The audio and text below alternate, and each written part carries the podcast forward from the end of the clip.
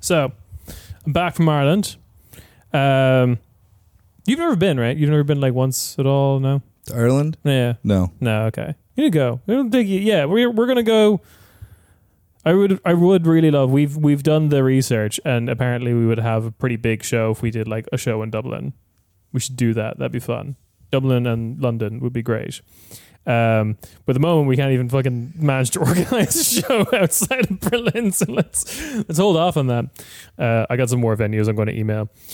But all right. So, review. I was in Ireland for more than a week. Here's the review from person who's not back, who's from Ireland and not back regularly enough.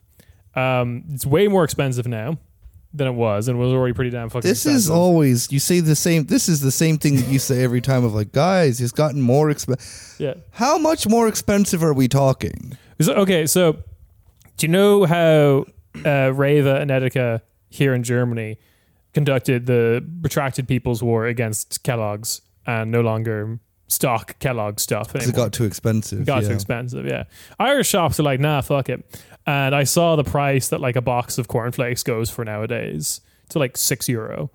And they're just fine with it. Well, no, you're not fine with it, but they're just like, it's not really like not much of an option. Lidl in Ireland is also like, this has probably happened a lot longer ago, but it's gotten a bit fancier as well. So Lidl's doing their like US marketing stuff. I think so, in Ireland. Yeah. Because Lidl like is like a nice grocery store in the US. Yeah. It's gotten that way in Ireland too. I still think it's like one of the cheapest, Lidl and Aldi though. But no, last time I was there, it was like before like cost of living, supply chain shit had happened, and that hit Ireland as well. It's gotten pretty fucking bad. Yeah, just like going into one of the things that definitely strikes you as different from Germany is like in the shop, nothing is less than €1. Like there's not like a single, in Ireland. Yeah, there's not like a single thing you can get that's like less than €1. Like nothing. Nothing. Maybe like, do you know those like, you know those little tiny packets of those sweets, and the sweets are basically like flavored chalk? You know, the same ones that would have like the hearts on it, yes, that say like, yeah, like those ones maybe like 79 cents. But that's just, those are disgusting. Yeah, those are terrible. Don't eat those. Who buys those? How is this company this company's only in business because of Valentine's Day? Oh, the fucking Necco wafers. Yeah, is that what they're called? I have no idea. In the US, like, they're Necco. Somehow wafers. People would find them for like Halloween in Ireland, like all the sweets that you would get from like your neighbors on Halloween would come from these companies. And I'm just like, the chalk factory. Yeah, the chalk factory. And I'm just like, where do you get these? I never see them in shops. Yeah, it's like those like strawberry candies. Yeah. The ones that are for some reason also shaped like strawberries, or at least in strawberry packaging. Yeah. Good things about Ireland that have changed. They're better at coffee now. And they're better than here at coffee, I think, now as well. Ireland went on like a big like coffee kick, and like it's got like, I think I mentioned this last time of like how every place in a lot of like Irish suburban suburban Dublin places are like, there'll be the train station, a bank, a shop, and then like 4 coffee shops all competing with each other. And I'm like, how is this sustainable? And it's not, but it's still going. And the coffee's really good. And I think it's because a lot of people came back from Australia. Australia's very good at coffee. They are, yes. Just a bunch of I can't even do the Australian accent, but I'm just going to call them sick cunts. With no accent. Just being very good at coffee. Yeah.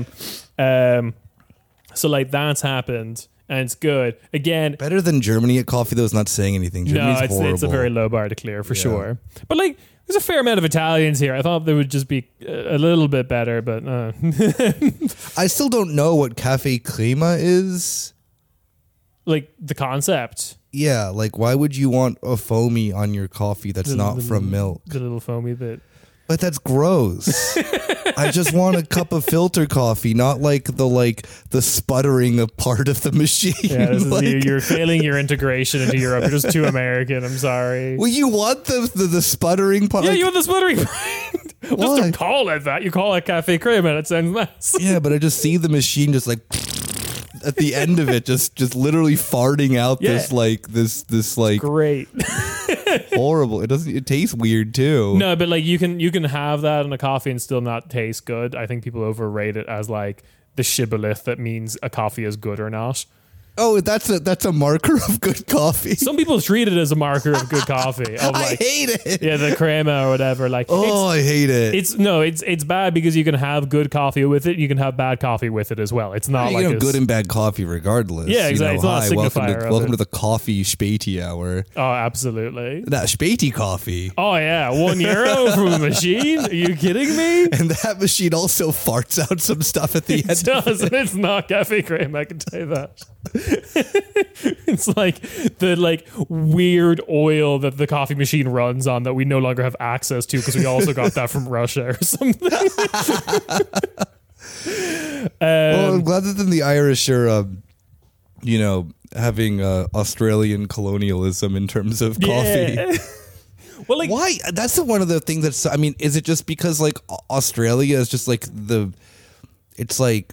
When people are like, oh, yeah, like Japan has shit that then like we don't have for like 10 years or whatever. Oh, like why do they get good at coffee? No, it's like anything that then like falls into like hipster categories. Australia is like light years in front of everyone. First, that's such an interesting one. Yeah, because it's kind of Australia, I think, has we have an Australian listeners who can probably tell us we're wrong, but like Australia has like these kind of gentrification problems and high cost of living problems that like Ireland and Canada and stuff have. As well, but it's also just like it's Australia, so it's like where the fuck are you gonna go? Like you just kind of have to put up with it. So I guess you go to one of the 6 cities. Yeah, like you have to go to one of the 6 cities. You're not gonna like emigrate to New Zealand. What are you, insane? People from New Zealand emigrate here. It's like 3-hour flight. So like, and you're like, yeah, and you're too racist to go to Indonesia. Some of you do, and you like become a different type of Australia, and you become like. Surfer, beachside, tourist trap, serves you cocktails and a coconut Australian, which is a type of Australian. But like, yeah, I think they just kind of have to put up with it. And thus the kind of like treats from gentrification have to be really good.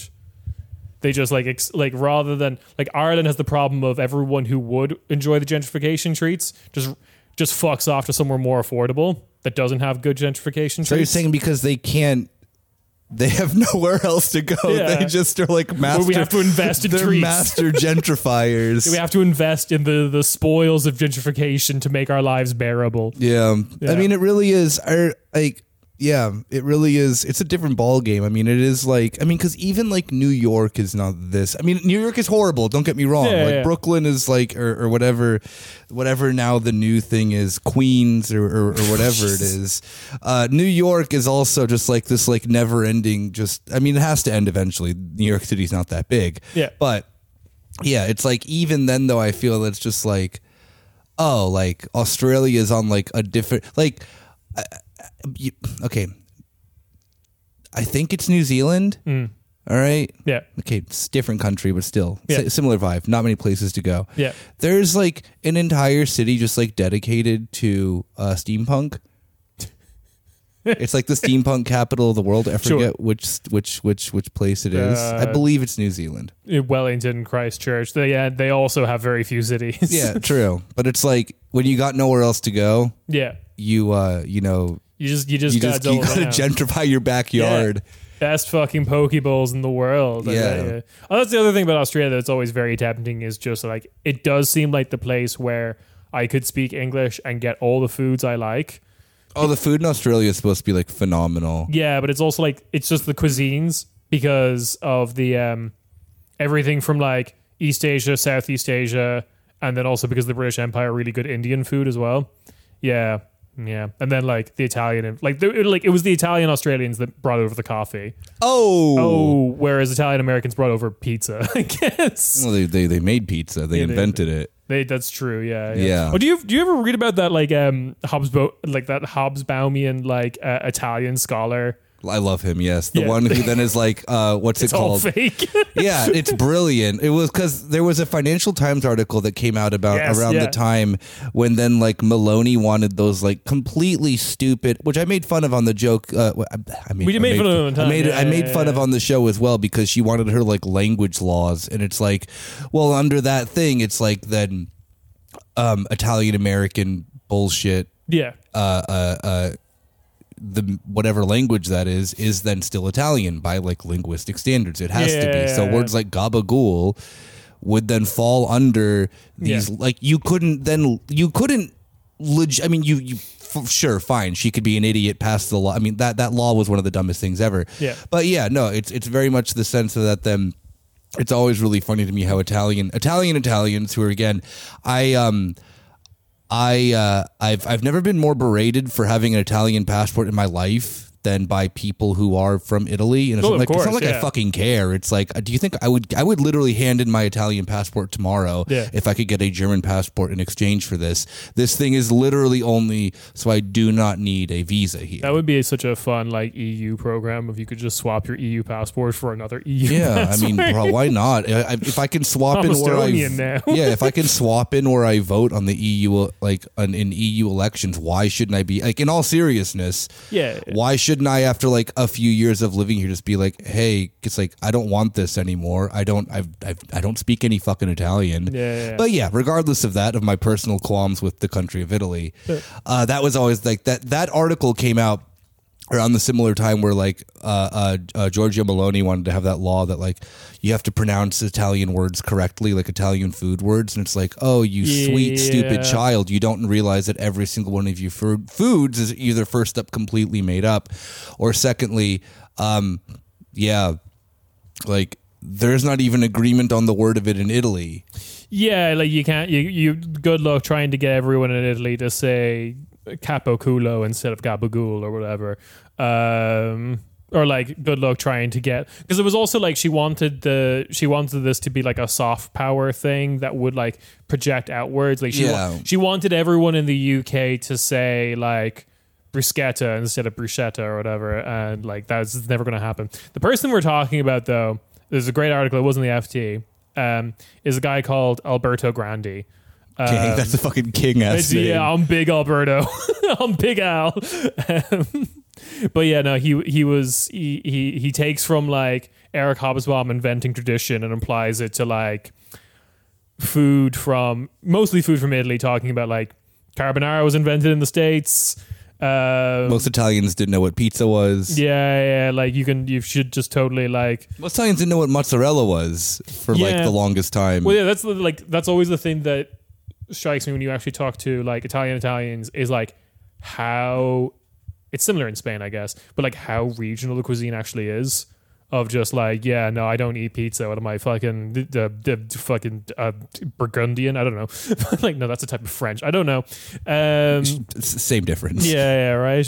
Piedmont bastards and their Nutella. But yeah, and then like that also goes hand in hand with the kind of like very slow centralization of Italy, of like they're no longer speaking the regional varieties anymore. They're all kind of speaking standard Italian, or the younger generations are, and things like that. But yeah, it's all, as he correctly points out, Big Al, Alberto Grandi, it's all bullshit. And you can put bacon in your carbonara. It's fine. The original recipe says like bacon. Yeah. Nosh. What's the correct cut again called? Kappa something, or I don't know. It's not gabagool, but it's a it's the cheek, whatever that's called. Yeah. I was about to say horchata, but that's a Mexican rice drink. Yeah. Fucking the original recipe called for fucking Iran. Making my carbonara with Iran. Guanciale, yeah, that sounds right. Horchata, guanciale, same thing. Yeah. But yeah, that was my Ireland update. It's very strange. There's more Irish, like the Irish language is definitely like more prominent. People from Ireland like found this very funny that I said that, but like no, like there was like signs on like the bus that was only in Irish, and like the same sign would be in English somewhere else in the bus, but like them being in isolation rather than on the same piece of paper is like weird and new, or like the font being the same size as each other is also new. Like, it used to be that, like, more of those signs, the Irish would be smaller or italicized, and it wouldn't be... Or an Italian. Yeah. I think I've mentioned on the podcast a million times, but the thing that I always find really funny in Ireland is the port in the southwest where, like, ferries from, like, continental Europe usually arrive.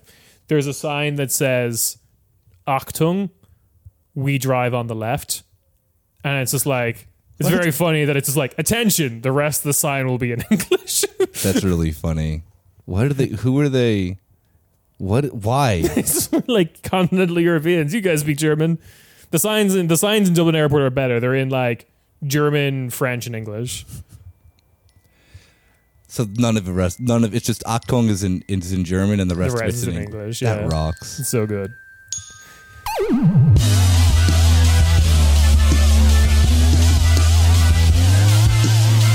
Hey, welcome to your weekly corner speaky. It is Nick, joined with your other boy, Kieran. It's the doghouse, apparently. Woof, woof. Woof, woof, woof. We had to step aside quickly because Kieran was talking so much about coffee that I had to make myself a coffee with Kieran's fancy machine. I have a fancy coffee machine. Everyone loves the fancy coffee machine. Oh, that's the thing is I try to keep myself at limit of like two cups of coffee at home. And when I'm here, because I mean, like, as we mentioned on the bonus, or was it on this? I don't remember which one it was. It was on this episode, yeah. It was, you know, over here at Kieran's Anime Dog Palace, taking care of the dogs. Yeah, you were here. I had to go to Ireland. Nick took care of the dogs. I took care of the dogs. And everyone say thank you, Nick. We'll pause for you to do that now. Yeah, I'm pointing the microphone just up in the air. Yeah, like you guys are supposed to sing the lyrics. This is live, right? Yeah. No, that 2 cups of coffee day thing definitely doubled when I was taking care of with the good coffee. Yeah, absolutely. With the good coffee, yeah. And you have like the coffee grinder, like the mechanized. They're all mechanized. What am I talking about? I also have like a hand crank one as well. I know, no. Yeah. The electric one. Yeah. Yeah, because like the hand crank one existed when I first moved into this apartment and I was paying like triple rent, because moved from Scotland. I was still paying the rent in Scotland. Still paying for like the 1 month of the sublet I had left that I was in Neukölln before I moved into this place, and then I was paying for this place. So the triple rent times were great because I got a 40 euro oven from Amazon, and I would sit on the floor in that room and just like cook rice in a big pot and just throw in like a pepper and some broccoli, and it was also the middle of the summer, so I was just like basically naked on the floor doing this for people at home. But also the other thing that I just needed was I went to a flea market and got one of the old like hand cranked coffee grinder machines that just like has a little crank on it, and then underneath is like a little shelf, drawer. I've seen it in there. I didn't know that actually worked. Oh, it does. Yeah. Oh, lovely. And I would make coffee with that, But yeah, now I have the good machine, and everyone who stays here gets addicted to the good machine, including myself. It is. You know what? The way the other half lives. Am I right? It's like, I have no savings. I have 2 dogs, a child, and like live in a decently sized house in apartment in Berlin. Yeah. But, Kieran's the 1%. I am. Yeah, it doesn't get better than this. It's so sad. Yeah, but God damn it. Yeah. Now going from my 30 square meter apartment into like this dojo. Yeah, the for real heads of listening to the woes of living in Berlin. The tiny apartment that Nick lives in, with possible shit in the floorboards. I don't even know. My rent got raised.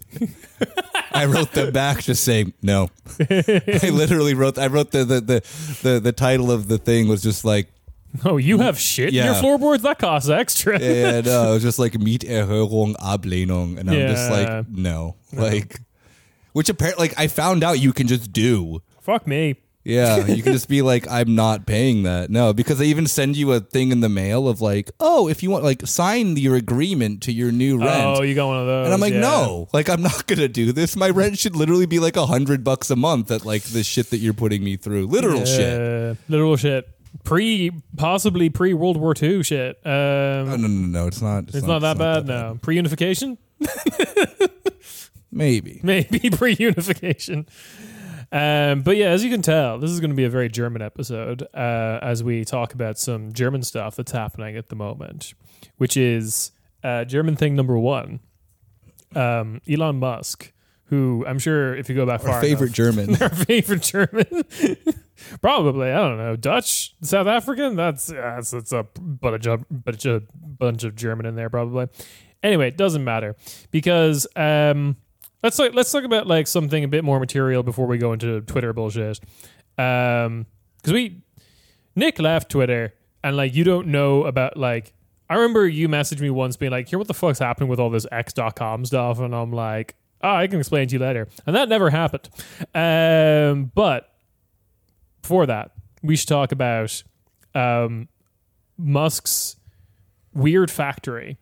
The Tesla factory, which the Giga Factory, that's what it's called. That name sucks ass. It does.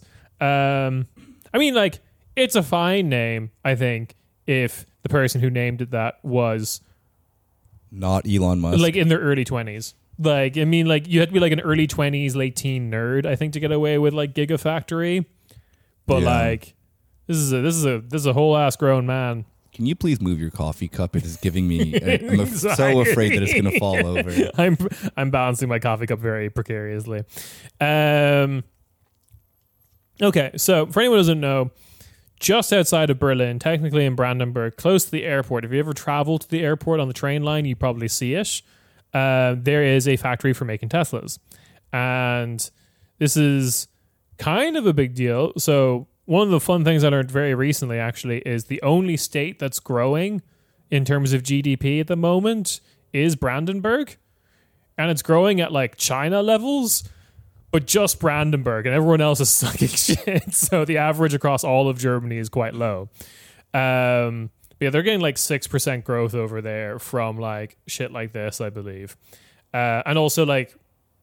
aren't we putting like a chip manufacturing plant there as well or something? Not in Brandenburg, but in Saxony, yeah. Saxony, okay, yeah. Anyway. Which, remember, that's not going to be online for another 10 to 15 years. Yeah, it's going to take a while. So, yeah, because that's the why no one did chip factory investment before, because it takes 1,000,000 years to get them up and running. Yeah, and if I'm not mistaken, too, it's one of the very few examples of that then where it is allowed to be a state-run industry with the European Union. Yeah. Because a fun fact that people don't know about the EU a lot of the times is that the EU doesn't allow that to happen because it is literally written in the European Constitution that you have to be a capitalist country in the sense that you can't make new state-run enterprises. Yep. That is a big no-no. That's the big one that a lot of like... yeah, your left critics of the EU point to, and for, you know, good reason. For very fucking good reason. It's almost not. Yeah, I mean, whatever. Yeah, but like, yeah, this project is insane on so many levels. But every EU rule gets bent when like Germany and France are the ones who want to do it. So yeah, yeah. Can we please own China? Yeah, in 20 years. Oh yeah, this new clause about making our enemies suck it. Actually, that allows us to do a lot of shit. Actually, anyway, so. Probably not surprising to anyone who knows the history of Tesla and how Elon Musk runs companies. I believe it was a report by RBB and Tagesspiegel. Yeah. Oh, no, sorry. It might have been Stern, actually, originally. Stern, mm-hmm. Yeah. I was about to say, like, wait, that doesn't sound right. Yeah. But, like, Tagesspiegel and RBB, like, re-upped the story and stuff and, like, you know, republished it. And most people saw it there because the story in Stern is paywalled. Anyway, the plant, which cranks at about 5,000 Model Ys Teslas a month, also has 3 times as many employees on sick leave as, like, Audi car plant in Ingolstadt does in southern Germany. And then there's about also about like 26 incidents of alleged environmental pollution coming from the factory. It seems to be like a hotbed of work-related injuries, which is why everyone's on fucking sick leave.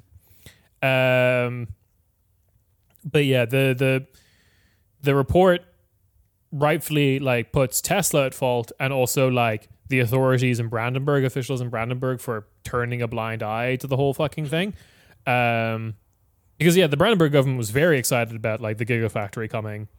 And it was delayed also for a very, very long time due to like American company meets German bureaucracy, as well as German labor laws. And German labor laws, yeah, they weren't happy about that. And then there was also like delays by activists. If anyone doesn't know or doesn't remember, the like there was a lot of pressure being put on like a particularly rare type of skink that is found in Brandenburg. It's like its environment is there, and they were like, "Don't build the factory.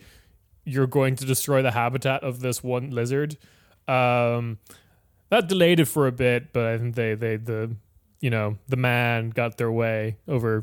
You mean the man as in Elon Musk? As in actual humans versus a lizard, yes. Yeah. I still do not understand why Elon Musk was so adamant about building a factory in Germany. Like, it just seems like that he thought, like, wouldn't it be sick to have a factory, like, near Berlin?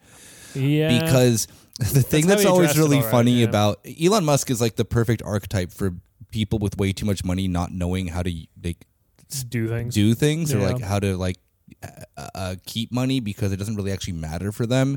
Elon Musk has bled like $40 billion, if not even more, yeah, these like last couple of years, because and he's completely unfazed by it, unlike any other like scion of like a fucking of the car industry. He's not productive capital, he's rentier capital, which is like his money is all kind of like weird, speculative, and ethereal, whereas like I would like to say that like Ford was smarter than this, because he needs to make cars well to make the money, which is like Elon Musk doesn't need to do. Yeah. Like Elon Musk, I mean, Tesla's massively overvalued as a company, yeah, because of vibes and swag. It wasn't like, I can't remember. I think like Trash Future ran the numbers, but it was like they make as many cars in a year that like a Toyota made in like a month or something like that. Like they're not catching up to. I mean, like the thing of the matter is that then like, yeah, is Tesla being benefited by all these like tax loopholes of like, if you buy an electric car, but then it's like, do you want to buy credits? That was like the whole thing. Yeah. Do you want to buy a Model Y for like $50,000, or do you want to buy like, you know, I mean, I'm sorry, there's like every company has an electric car on the market now that is cheaper and that doesn't look like shit, and also, that isn't built like shit either. That's excluding the EV market that's coming from China. Yeah, exactly. Like that's just like the traditional European, Japanese, Korean, even American auto manufacturers. I mean, every company has an EV that is just a better car from every different aspect than a Tesla. Yeah. And Tesla is, I mean, really, it's just like the only reason that people buy Teslas is because they're part of the Musk cult and they're fucking weird. Or it's the same way that the Toyota Prius was like a status symbol in like LA in like the like mid 2000s. Yeah. You know, but yeah, I mean, the company is Elon Musk again. Remember when he was building this dumb factory, was like, oh, there's going to be why is he German now? There's going to be a club. Kind of like what? His accent kind of is actually like that, but where he was like, there's gonna be a club in like the basement or whatever, and then he had like the shittiest opening party for it with just like, I don't know, some like really generic ass like EDM DJ. And by EDM, I mean the American version of it, where it's like, shit, now I don't want people to be like, EDM is an entire... Shut up, you know what I mean? Like, you know what I mean? Yeah, so like that was like, are you talking about the one that he did at like the train station?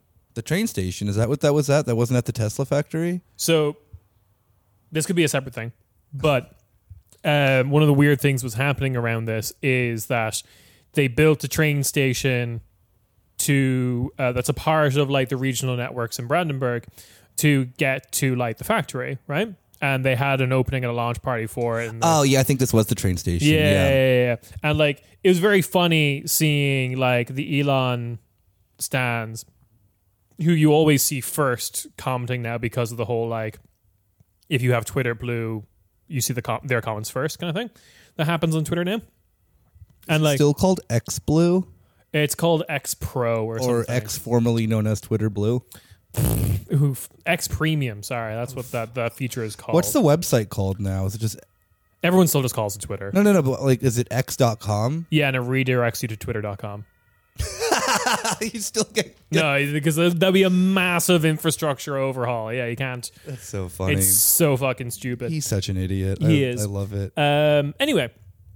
It was very funny seeing like the Elon stands kind of like talk like, oh, this is so cool, this is so great, because they also put some like neon kind of like striping LED lights on the outside of what is basically a bog standard regional Brandenburg train, and and people were going crazy for it. And it's like, no, this is like what you and like this is what you like been cheerleading the destruction of for years.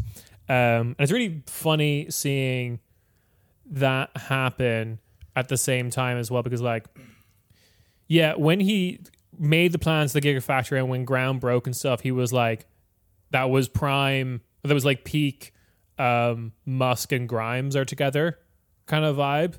And he talked about like Berlin is this cool city, which like everything about Grimes makes me think of someone who would be kind of like fascinated with a very surface level understanding of Berlin.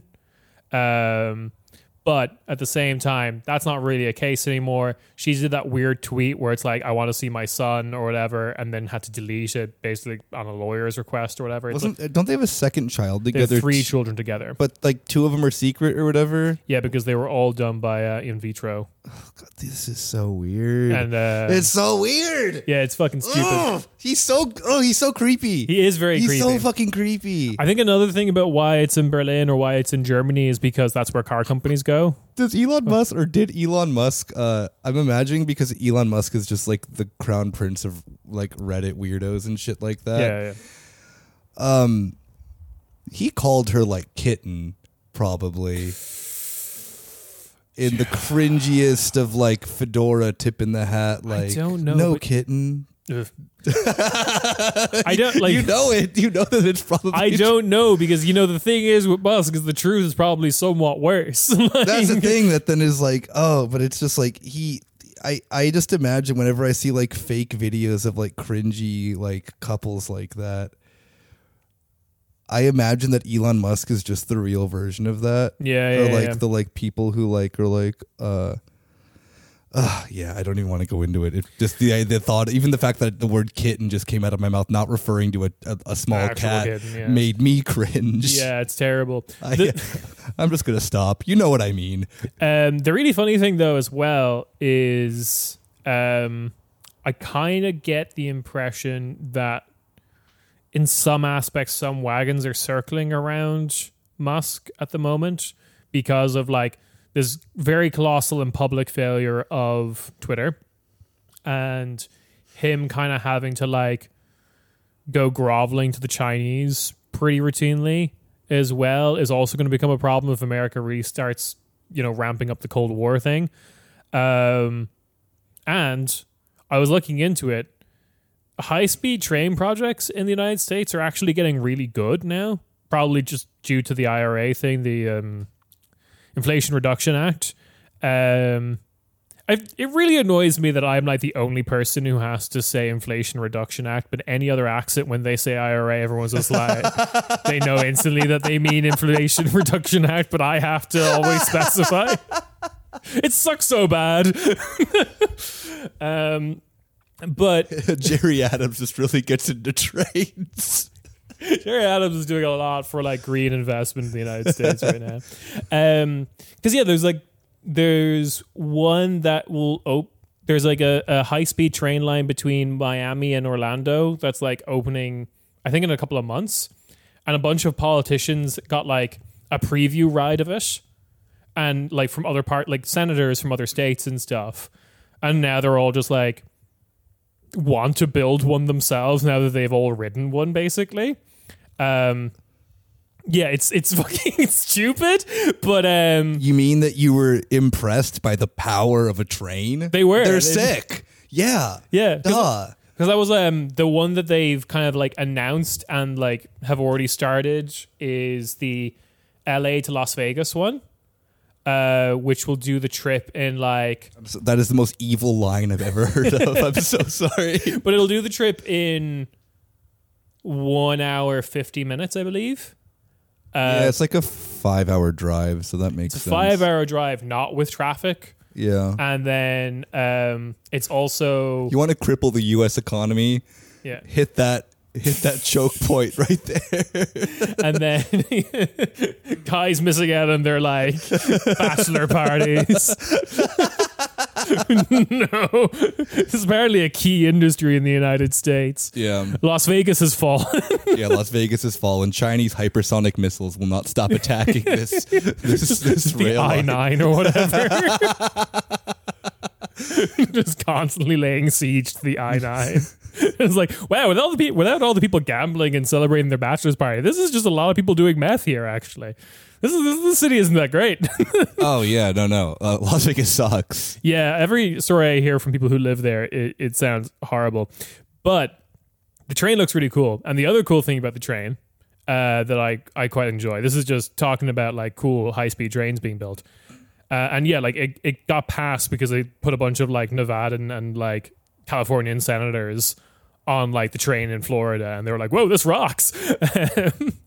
But they're planning on building it in the middle of the I-9, so literally the lane going one way and the lane going the other direction, and then like in between those two lanes, that's where the train tracks are going to go. So if you're stuck in traffic on the I-9, you just get to see the train zoom past you. Why would you do that though? The train can't then reach faster. Like no, apparently it can. Because like the way that highway is built, there's actually like a bit of land in between each direction. No, there is like a bit of land. I get that, but wouldn't you want the cars a little bit further away? It's not that much land. Yeah, apparently they've made it work. Where like the plans don't seem suspect. Any infrastructure project, I do not trust the United States. Yeah, right? This sounds like the most chaotic. I just build it like next to it. No, they're building it in the middle. They're building it in the middle. Whatever. Okay. It's going to be great. I'm going to go to Las Vegas in under 2 hours. Choo-choo. That's going to be such... That's going to make the like Berlin to Prague train look like the calmest thing ever. It's gonna be so many people getting fucking buck wild. Oh yeah, I love when Skylar, Chad, and Kyle, just immediately take some fucking MDMA from LA to Vegas and have the worst time of their life. Yeah, it's gonna be brilliant. It's literally going to be. What happens in Vegas stays in Vegas has now been extended to like Union Station in LA. Like it's now like it's like Las Vegas soil. Like Anyway, so yeah, it's just very interesting because like Musk has bringing it back around. Musk has admitted that like the whole Hyperloop project was to like stop California from building high-speed rail. So like that's kind of like. It's very delayed, and America is very behind on this or whatever, but it kind of looks like that bullshit isn't really working anymore. And like the fact that like one of the places this has happened first is Florida is also very strange of like California, sure, a democratic state, blah, blah, blah. But like Florida is having high speed trains as well is also very like, I see. Interesting. Yeah. This is Ron DeSantis campaign strategy is building state finance. Wait, if he's a right winger and he's using massive state projects to make the trains run, oh, is Ron DeSantis a fascist? No, that would imply like competency, I guess, which I don't think Ron DeSantis has. Well, no, but neither did fascists. Like yeah, literally, there's a true. Benito Mussolini quote of him just saying, "I am fascism." When he was asked what is fascism, so like, me, yeah, fair enough. Anyway, other thing that's going on with Musk vis-a-vis Germany is Musk is doing like more doing more right-wing stuff with the border. He was recently posted a video, which he has as like pinned tweet at the moment, of him at the like Mexican-Texan border talking about like, oh, here's the people, here I am wearing the cowboy hat, blah, blah, blah, and like illegal immigration is bad. And this also moves into Musk quote tweeting, do you know Radio Genoa? Yes. Yeah. That bizarre... I see a lot of leftists will always like retweet from it because it's always like one of those... Well, I used to see it. It's always one of those sites that people will be like... Well, that they say it themselves. Like, why isn't the media covering this? And it'll be like a protest with 20 people.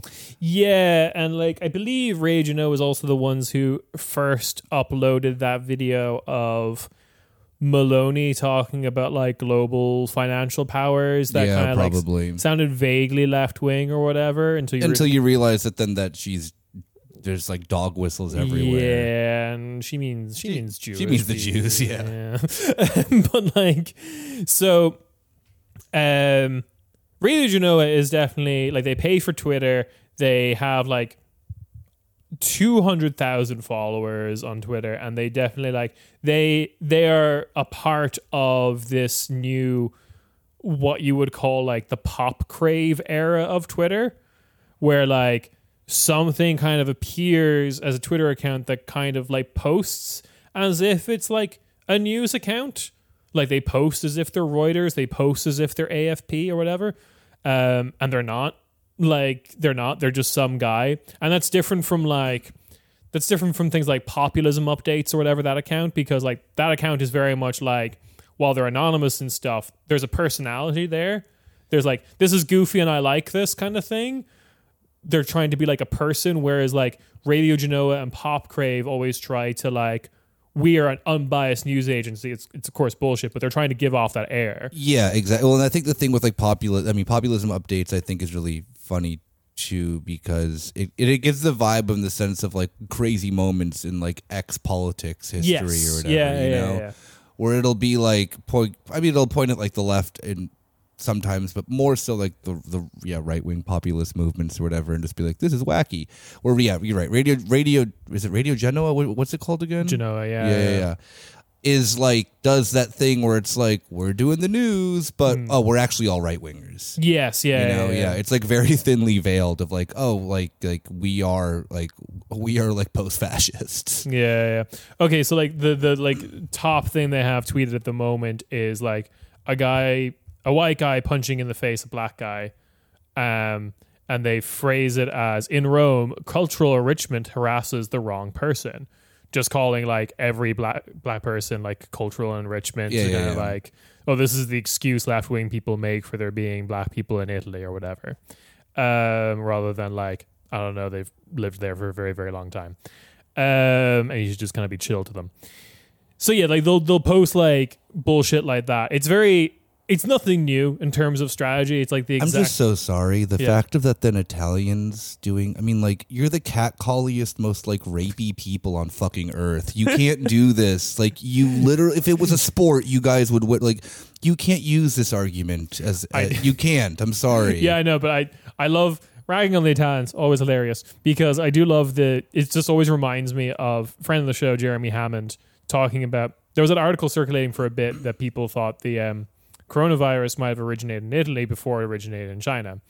And the ultimate response to that Jeremy gave as a flippant answer is like, yeah, eating a bat sounds like more of an Italian thing. It does. It really does. Yeah, no, oh yeah, you want to talk about, you know, like great Italian cuisine? What about like a moldy cheese that's covered in maggots? Yeah. Yeah, that's like a regional delicacy somewhere. I'm starting COVID too. Yeah, go fuck off. This is the thing, is that then I'm allowed to hate Italy. You guys aren't. Yeah, that's fair.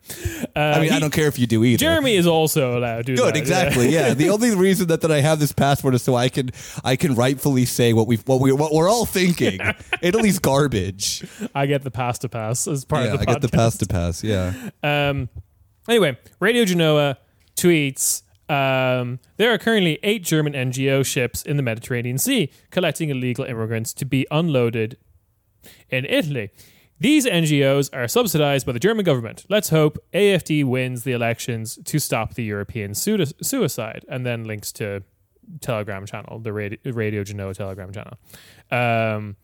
Which, you know, if it's being operated on Telegram, is usually always a bit sus. Anyway, Elon Musk quote tweets this, going like, is the German public aware of this? Believing, like, the tweet is just fucking vile. Just like, I hope the AfD wins. That's very obvious. Calling it unloading is also very dehumanizing. You unload cargo. You don't, like it's, rather than like, you know, German NGOs are, like 8 German NGO ships in the Mediterranean are saving immigrants in the Mediterranean Ocean from drowning, is like the reality of this.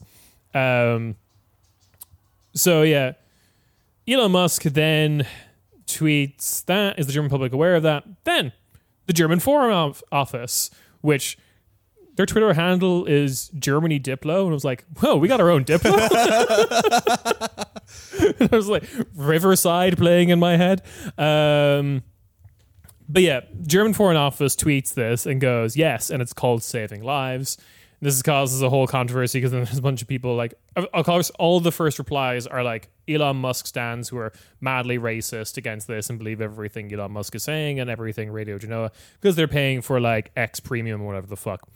And then I too like paying for like 1488.com at this point. That was the thing that then kind of just like, aside from the fact of just like the bombardment of information of Twitter, that really was it pushed you off, basically? Pushed me off. But it was very clear in the sense that Elon Musk is just like knowingly trying to change this into like a Nazi forum that him and all of his, and then, like, I'm not mincing my words. It is a Nazi forum. I don't care if like, I mean, like, those people were always there. What he's doing is he's giving them more of, a platform. And if I pay money, I too can then, you know, I too can play on fucking, you know, Stormfront or whatever this those fucking sites were called. I mean, it's just it's very clear. Yeah, Elon Musk's politics have become clearer and clearer that he is just a full, like, I'm sorry, he's like literally the product of apartheid and the wealth and stuff like that. And the stories that his fucking dumbass mom is always like defending him, but then like all like the little leaks of like the treatment of their like house workers in quotes and shit like that we know of, is just like Elon Musk grew up in an environment clearly where he embraced and acknowledged that white supremacy was the truth, the way, and the light. He's never changed on it. This is why he has these kids and fucking with like in vitro fertilization and all this shit, because it's just the clearest, perfect way of him allowing to keep his like gene line, quote unquote, pure. Which is like one of the most ironic things, because the man is like a fucking ugly lump of just like he's built like a fridge. He's built like a fucking fridge, and like not in like a way that like a linebacker is, like in like a useless fridge. He's disgusting in so many regards, and his politics are just, and his obsession with birth rates and shit like that. Like he is a Nazi. He's a Nazi in like the most traditional sense of being a fucking Nazi. And the weird thing, or I think the thing that's like possibly funniest about all this, is I genuinely believe he's arrived at these politics. Like, he has like sus background and stuff, but I think he's arrived at this politics because he likes attention.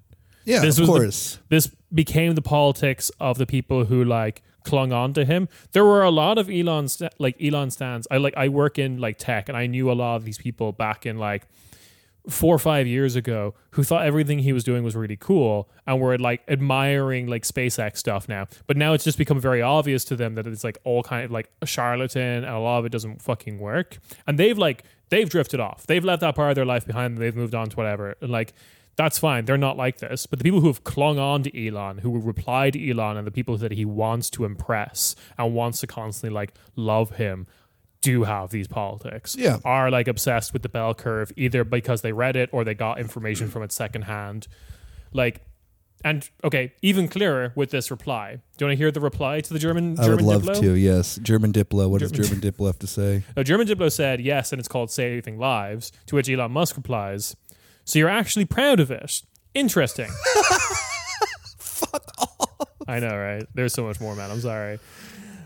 Frankly, I doubt that the majority of the German public supports this. Have you run a poll? Surely it is a violation of the sovereignty of Italy for Germany to transport vast numbers of legal immigrants to Italian soil. Has invasion vibes. ... Quizzical face, eyebrow raised face emoji. So yeah, which is all very. I mean, he's probably right about the sense of that. Then the German public probably doesn't like it. But do I care what the German public thinks about saving lives? It's also... I quote tweeted this and literally said, "Imagine using the German public's opinion as a moral compass." I mean, they did it. They recently. I mean, they recently did a cheap shop, but still. I mean, they recently did a study that then it was like. Was it 8 or 18% of Germans harbor like right-wing extremist views? It was like 18, unfortunately. Yeah, I think it was 18. It's like, I don't care about what this like hyper-conservative... Oh, no, 8%. 8%. Oh, 8%. But well, then 16.5% accused Jewish people of wanting to take advantage of Nazi past. Oh, okay. Yeah, there we go. Yeah. All right. That's not remotely then problematic. Phrasing. Yeah, I mean, like German... It's like, do I care, especially as someone who's like not German, though... The last group of people that I want like approval of from shit of is like 99% of the times white Germans, because again, my position has always been that this country never should have been reunified. The Morgenthau plan has a lot of good, merits, because there's something really disgusting about this place, predominantly also in the sense that they just can't get any ideas that then aren't pure white supremacy out of their stupid fucking heads. And it isn't just like... It isn't like on a governmental level, of course not. Like, I'm not saying that the German government's like racist, and it is in some regards. I mean, there's been a lot of stuff with them, like the current interior ministries. I think we both point the fingers more at media. Yeah, I mean, like this country is one of the most right-wing places I've ever experienced, being from a right-wing state. Mm-hmm. Like, I think that Germany is far more right-wing. Berlin is far more right-wing than Arizona is in a lot of ways, which is very weird to me. I think it also comes into the sense of exposure of that. Then Germany is very much is like there's still very much like ghettoization, and when I mean that like in the sense of like separating peoples. Yeah. In terms of that, there's just like everyone is like in their neighborhoods and stuff like that. There isn't like this idea then of like people interacting with one another doesn't happen the way that people think that they that it does. It's very much that when you look on TV, when you look here, when you look there, it's overwhelmingly white. If there are people of color or the non-Germans, they're particularly like done very much with a million stereotypes. And this like became very clear to me when I went to the UK. Oh, yeah. Of like the UK is like historically a very racist country and has a lot of problems, this and that and that. Yeah. But at least like the presence of people who are not like British in the white sense is like everywhere and like every part of the country and every like political. And not that I'm saying that representation is like the be all end all, but it says a lot more about the UK of having this like, I mean, yes, of course, a lot of it comes from the sense of this crazy colonial past that they have. Don't get me wrong, but Germany like did one of the worst crimes ever in human history, and then like came back into itself, and West Germany was like, well, we can just still preserve ourselves as like a white nation, more or less. Yeah. And they've maintained that. So yeah, to Elon, I don't care. And second, it's just in the sense of like, Germany is doing then these the NGOs that are working in the Mediterranean are working on then behalf of, yes, one, Germany, second, then to the European Union. And the people, like, as according to then the law of when people are rescued, they are typically given or like let off in the country that then is closest to them. Mm. And yes, I know Italy, it doesn't like when that happens. And again, do I care? Do I really fucking care, in the sense that then that like that it is the responsibility then if Europe is going to like do this pretend liberalism of then like whatever the humanitarian stuff.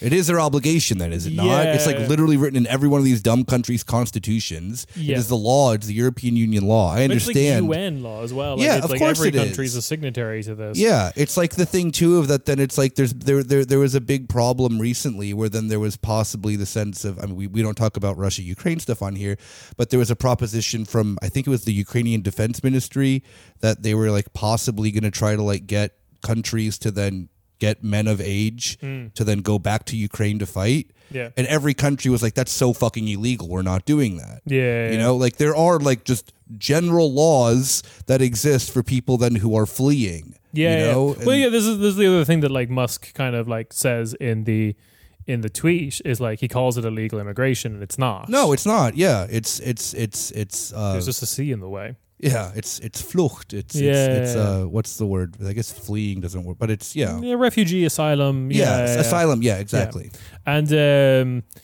so it's. Yeah, and then there, like, naturally enough, there was a handful of people criticizing German Diplo for being like, "You're not as good about this as you're like kind of." No, of course. And there is legitimate critique to make. I mean, Germany is like the Bundespolizei and the Bundeswehr are like active helping Frontex do pushbacks and shit. That's been just like very well documented. Yeah. So I mean, like Germany also loves to be the massive, like the largest contradiction of liberal values and shit like that. Yeah, and I also think like there's also like a geographic realism of this as well. Like if Germany was the border country on the Mediterranean, they would also be having the Meloni politics right now, and they are. They currently are like Friedrich Merz has just like been going on a fucking. The CDU has been closing its like gap between the AfD, particularly on refugee policy. Yeah, I've been seeing his fucking dentist tweets or whatever the fuck. That was really fucking stupid. Or his like it wasn't tweets, but it was on the news.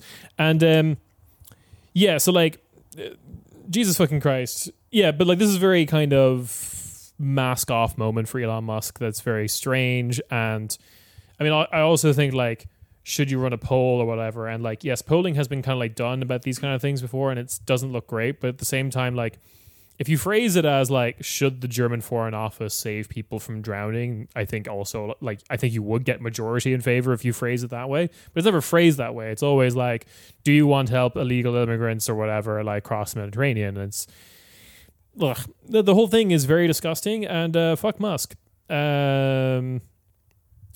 I guess on that note, we can kind of lead into the sense of what our plans are for, as you call it, season three. I didn't realize that we have seasons on this show because it's been just like a more or less continuous effort of the last nearly 5 years. But I mean, I would like to, I call them eras. Yeah, Era's a good name. Yeah, we can do Era's, but like... So, Corner Spatey is reaching its third chapter, if you will. Yeah, for anyone who doesn't know... Era one is the era in which like Corner Spatey starts, and a lot of the great stuff comes from Era one. Era one produced us Volt and Bera. Era two is what I. Era one is figuring out what is Europe. Era two is Europe's fucked. Europe fucking sucks, man.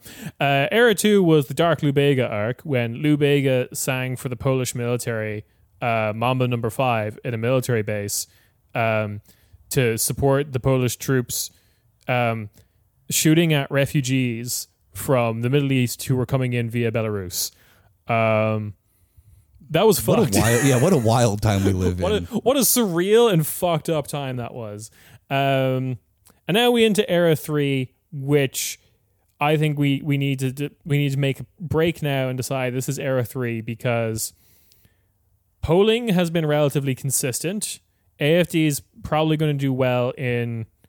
I don't know about the next national election in Germany, but certainly in the next European election. Yeah, and maybe not the next local elections that are coming up in Bavaria and Hessen because these are two areas where they don't do well. Like, no, not in Bavaria. In Bavaria, there was recently a scandal of that. Then, if the coalition partner of the CSU, who was like passing around like an anti-Semitic, which this is why did this exist? When he was in high school, he was passing around like a self-made anti-Semitic like. Remember all those things that Nick just said about Germany? Yeah, a minute ago? Yeah. I don't understand why. Like, if I'm gonna make a zine, it's for things that I like think are fun and cool. I'm not gonna like get like. God, being a Nazi is such like a waste of time. But remember like years ago when Rob said we need to like keep an eye on the Freie Wähler. Oh yeah. This guy's a Freie Wähler. Of course he is. Yeah, no. I mean, Rob was definitely like onto something. But the Freie Wähler are only in that coalition, so the CSU can just pretty much have like free reign, supermajority. Yeah. But yeah, so we're going to have two elections in Germany where the AfD is probably not going to do very well in at all. Hessen, they're like, they don't poll very well, but who knows? Yeah.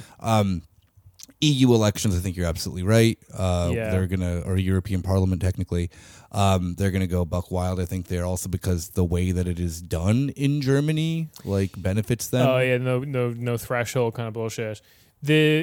So basically, we have to say that season 3, era 3, is the third era in the Galactic Republic, that is Cornish Beatty, is focusing on the fact that, like, polling for the AfD looks really good. Simultaneously, we also have, like, really good polling for the FPÖ in Austria as well. And while there's been times where, like, polling for the AfD has looked good and it's gone away, what I think is different about this time is it's a bit more fertile ground. Italy has, like, a far-right government that everyone's just kind of, like, chill with at the moment. We've talked about, like, Greece kind of moving very far-right, and everyone is kind of still pretending they're, like, center-right. And at the same time, I think the biggest difference is the CDU is talking way more openly now about working with them. Yeah, where the head of the Bremen CDU had to step down for saying that. Yeah, but, like, the firewall that separated the CDU from the AfD, as much as we can criticize that was kind of, like, meaningless, and, like, the AfD before the AfD was founded was the CDU, like, all these things existed. Like the Werteunion, that's like a CDU, isn't it? Yeah. And they're like, they've got the same politics, whatever. But it breaking down and them kind of like dipping their toe in it a little bit is still worth. Yeah. I think what it's going to come down to, and, don't quote me on this. Well, I mean, you can, cause I'll be right. Is that then the more that this kind of goes, the CDU is going to point to the sense of like, the destruction of German society through the Greens. Oh, yeah. And they're going to use that as their excuse. Because you can't, there's no anti-communism. There's no left parties in this country anymore. Die Linke is like literally just like committed like Harikiri like 11 times in the past 2 weeks. Wagenknecht party's probably not going to poll as well as they are. The thing is too, that Wagenknecht has keep being like, I'm going to make this party, and then keeps pushing it back. Yeah. Which is like, girl, that's not how you keep hype. Yeah, like that's literally how you lose hype. You gotta drop the album at some point. Yeah, I mean, no one gave two shits about when Dr. Dre released whatever that fucking album was supposed to be called. I don't remember either. And exactly. But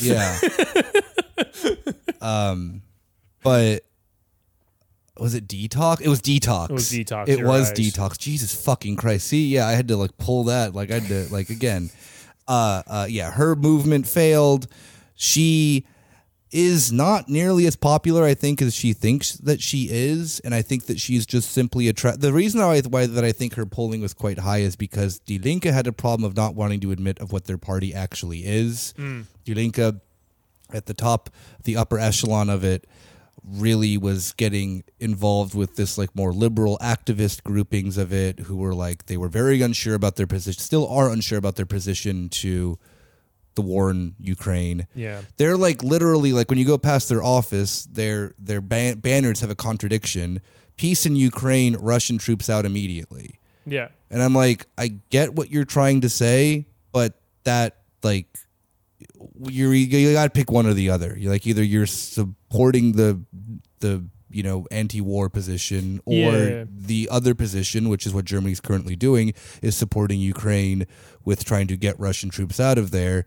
You're not like Russian troops aren't just going to like mosey on out at this point. Yeah, like, and come on. But then like I think more substantially though, there is like that section of Die Linke that is very very pro-Russian and not in the way that like knee-jerky types on the online will use where it's like, oh, you want peace, therefore you're pro-Russian. It's like, no, they are legitimately like pro-Russian. Yeah. And it's like, it's very strange, but I would definitely define everything that's happening with Die Linke of the like, the generously calling both sides the party of unions versus the party of movements or whatever. Like, the reaction is always to not confront this issue of identity, of like what Die Linke is going to be, and just constantly kick it down the road. And therefore, the problem just kind of builds and get worse. And like they think they can just push it away forever, and it's like it's becoming clear that no, they can't. And yeah, I'm always very skeptical. Like, I know people are bringing up polls of like, oh, the Wagner Party would get like 8% or whatever, but like I've seen like 25 in some cases. Yeah, it's like I think it doesn't states, make any. Yeah, and like in Thüringen they would get like 25% or something like that. But Die Linke already gets like they're in a minority government currently right now. But it's just like So I think what we're trying to say is that season 3 of Corner Spatey, we're going to be trying to really dive down the rabbit hole of one. It's going to be a little bit more. Fucking vibe shit of that we're living in in probably one of like the largest right wing pushes in like a hot minute, at least since like the 1980s. Yeah, in our lifetime at least, this is the furthest right wing push that any of us have ever experienced.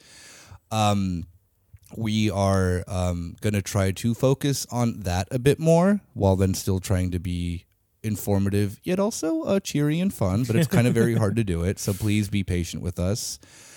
What do we want? Do you have a name for Era 3 or Chapter 3?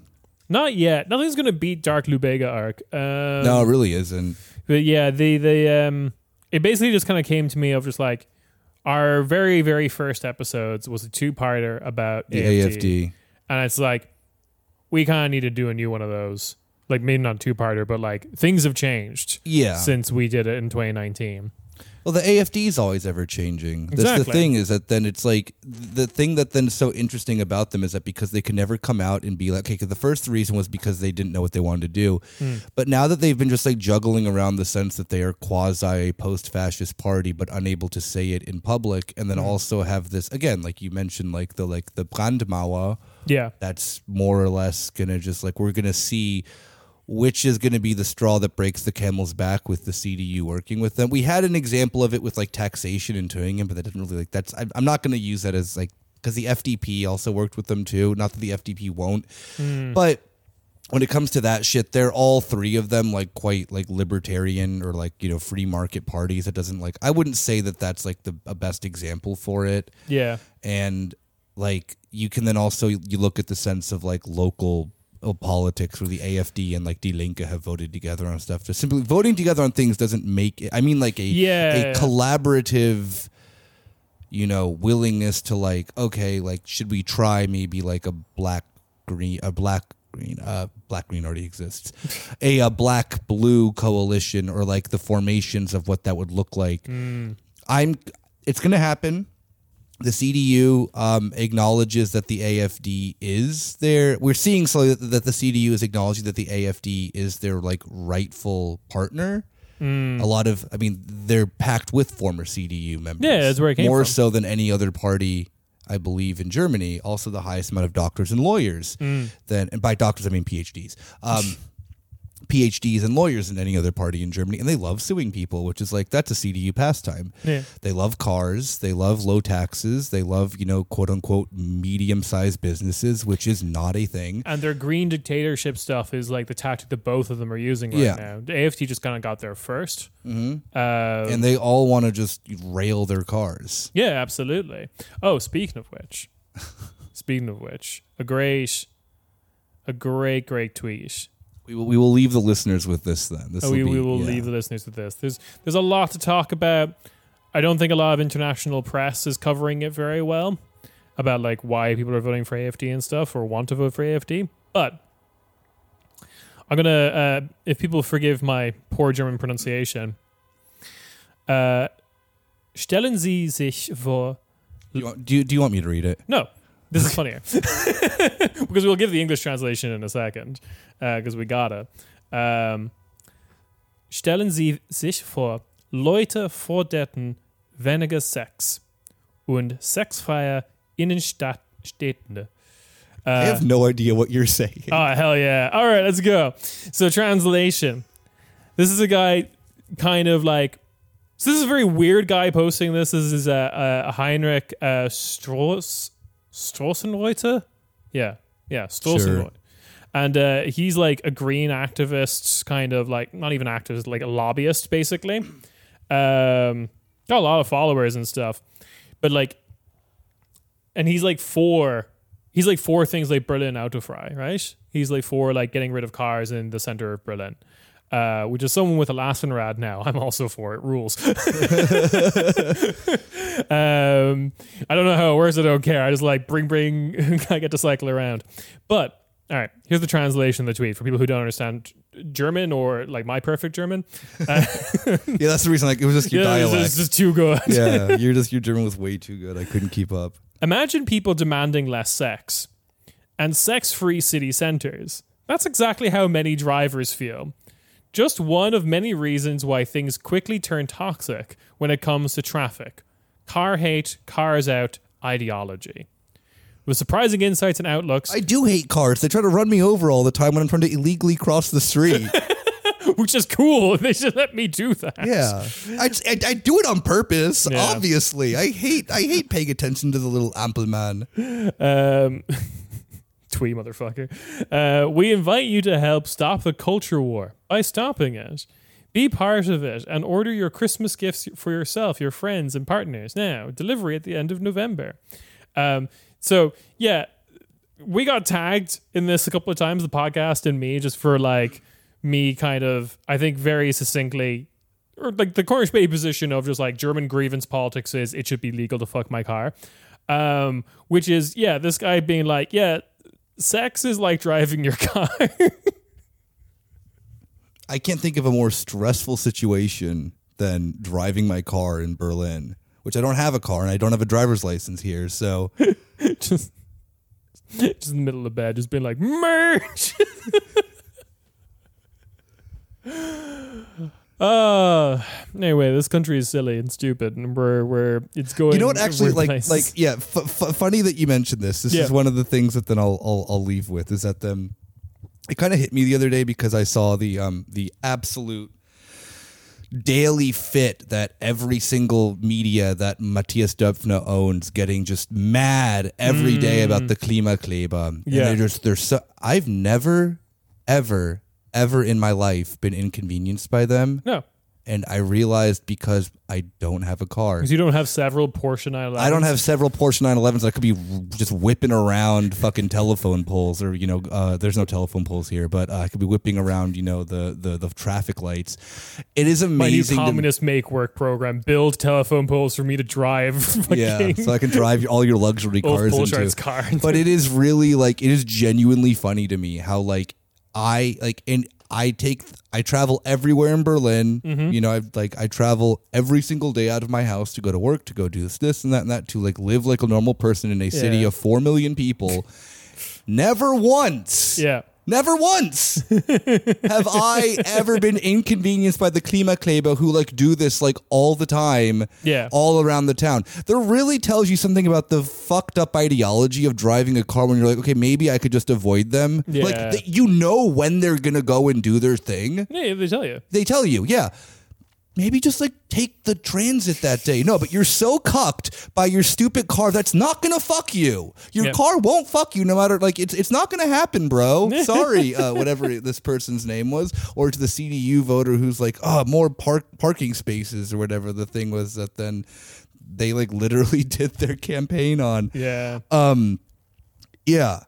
It's it is really funny that they're they just don't view it in any other and I'm sorry, driving your car is not comfortable. It's chaotic. It's incredibly expensive. Yeah, I understand that. Then maybe the U or S-Bahn may smell weird sometimes. That then you have to deal with people. But I'm sorry, nothing is more being in Berlin traffic or just being in traffic is far more stressful and worse. Yeah, but everyone knows this because they had that. Me and Ted did the episode about the Berlin elections, but in the kind of debates with the party leaders. When they were taking questions from the audience and stuff, they were talking about CDU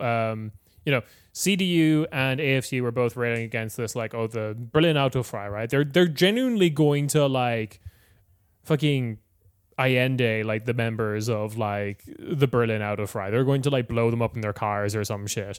They've been doing razzias against the last generation protests, and they have been confiscating and I swear to God, I wish this was not fake, but they've been doing police raids on last generation and they have been confiscating super glue. Fucking hell. So anyway, the So they were doing this, and they were rating against like. They then made a new mixture that then can't be removed. Oh, cool. Good. That's easy, yes. But they did like they're going against like the pedestrianization of Friedrichstraße, and like constantly talking about like, oh, this is the green dictatorship, blah blah blah, and like they had people give questions, being like, oh, how are you going to stop this? Like some people really care about this, right? Because they've basically been told to by media, and they all lived in like. The Black Donut, the outskirts of Berlin. Yeah, they never go in the city. No, but this is the thing. They asked them, like, oh, do you ever go in the city? It's like, yeah, do you ever take your car? No, that's insane. They're like, everyone in the Black Donut has a car, but they use it for, like, getting around the Black Donut or going into, like, Brandenburg or going for a trip elsewhere in Germany or Poland or something. Like, they don't use it to get into the center. Like, I just feel that their vote shouldn't count. Like in the city, like I really don't. I feel that they should just be like an entire separate like division of votes. That then they like none of their politics affect the inner city of Berlin. No, we're gonna get like the original version of the U.S. Constitution where like you only get a vote if you own property, but instead of property, it's Volkswagen. Yeah, exactly. Yeah, you have to, yeah. I own a German made car. Yeah, I own four cars, meaning I get four votes. Exactly. Anyway. We hope, though, that you stick around with us into diving into the abyss that will be season 3 or chapter 3 or era 3. We'll be focusing a lot more on things like right-wing extremism in Europe, predominantly in the sense, though, of like this kind of wave that we've been like literally living through it and it's legitimization, basically, and going to try to get more experts and people who aren't just going to rant and rave about like, I just want to pull my hair out. This country's too so racist. And yeah, we're once again, if you do enjoy the show, you can subscribe to us on Patreon. We try our very, very best to also give one bonus episode every week. And, you know, or you can just simply give money to us if you want to help the show keep chugging along, because this does cost money to do a little bit. Yeah. And also, you know, it is. We appreciate just the sense of all the support that we get. It really keeps us going, that then we can also like, you know, financially benefit a little bit too here and there for the amount of time and research that it does take. And PodFest. Yes. Which also, if you are a Patreon subscriber, you get a little bit of a discount too, which is hot. There is a 50% off discount code for PodFest for people, for patrons. And you can get it now if you sign up to our Patreon, if you're not already signed up. We will be at PodFest on the 14th, Saturday, 14th of October at 6 p.m. You can get tickets for... you know, half a day, the whole weekend, a full day as well. We're on Saturday, so come on down. It should be a lot of fun. Saturday, there's also Bad Gays and Spaßbremse, which people who listen to us are fans of them. And last announcement, we really want to do a show in Hamburg and Cologne. We are looking for venues that can seat about 100 people. So if you know of a small, usually like comedy or music venues are pretty good, and if you live in that area or are familiar with those cities, let us know, and we will like email them and try sort it out. And we will come to you and talk to you about how you invented the hamburger. I'm going to insist that that's what happened. That is, yeah.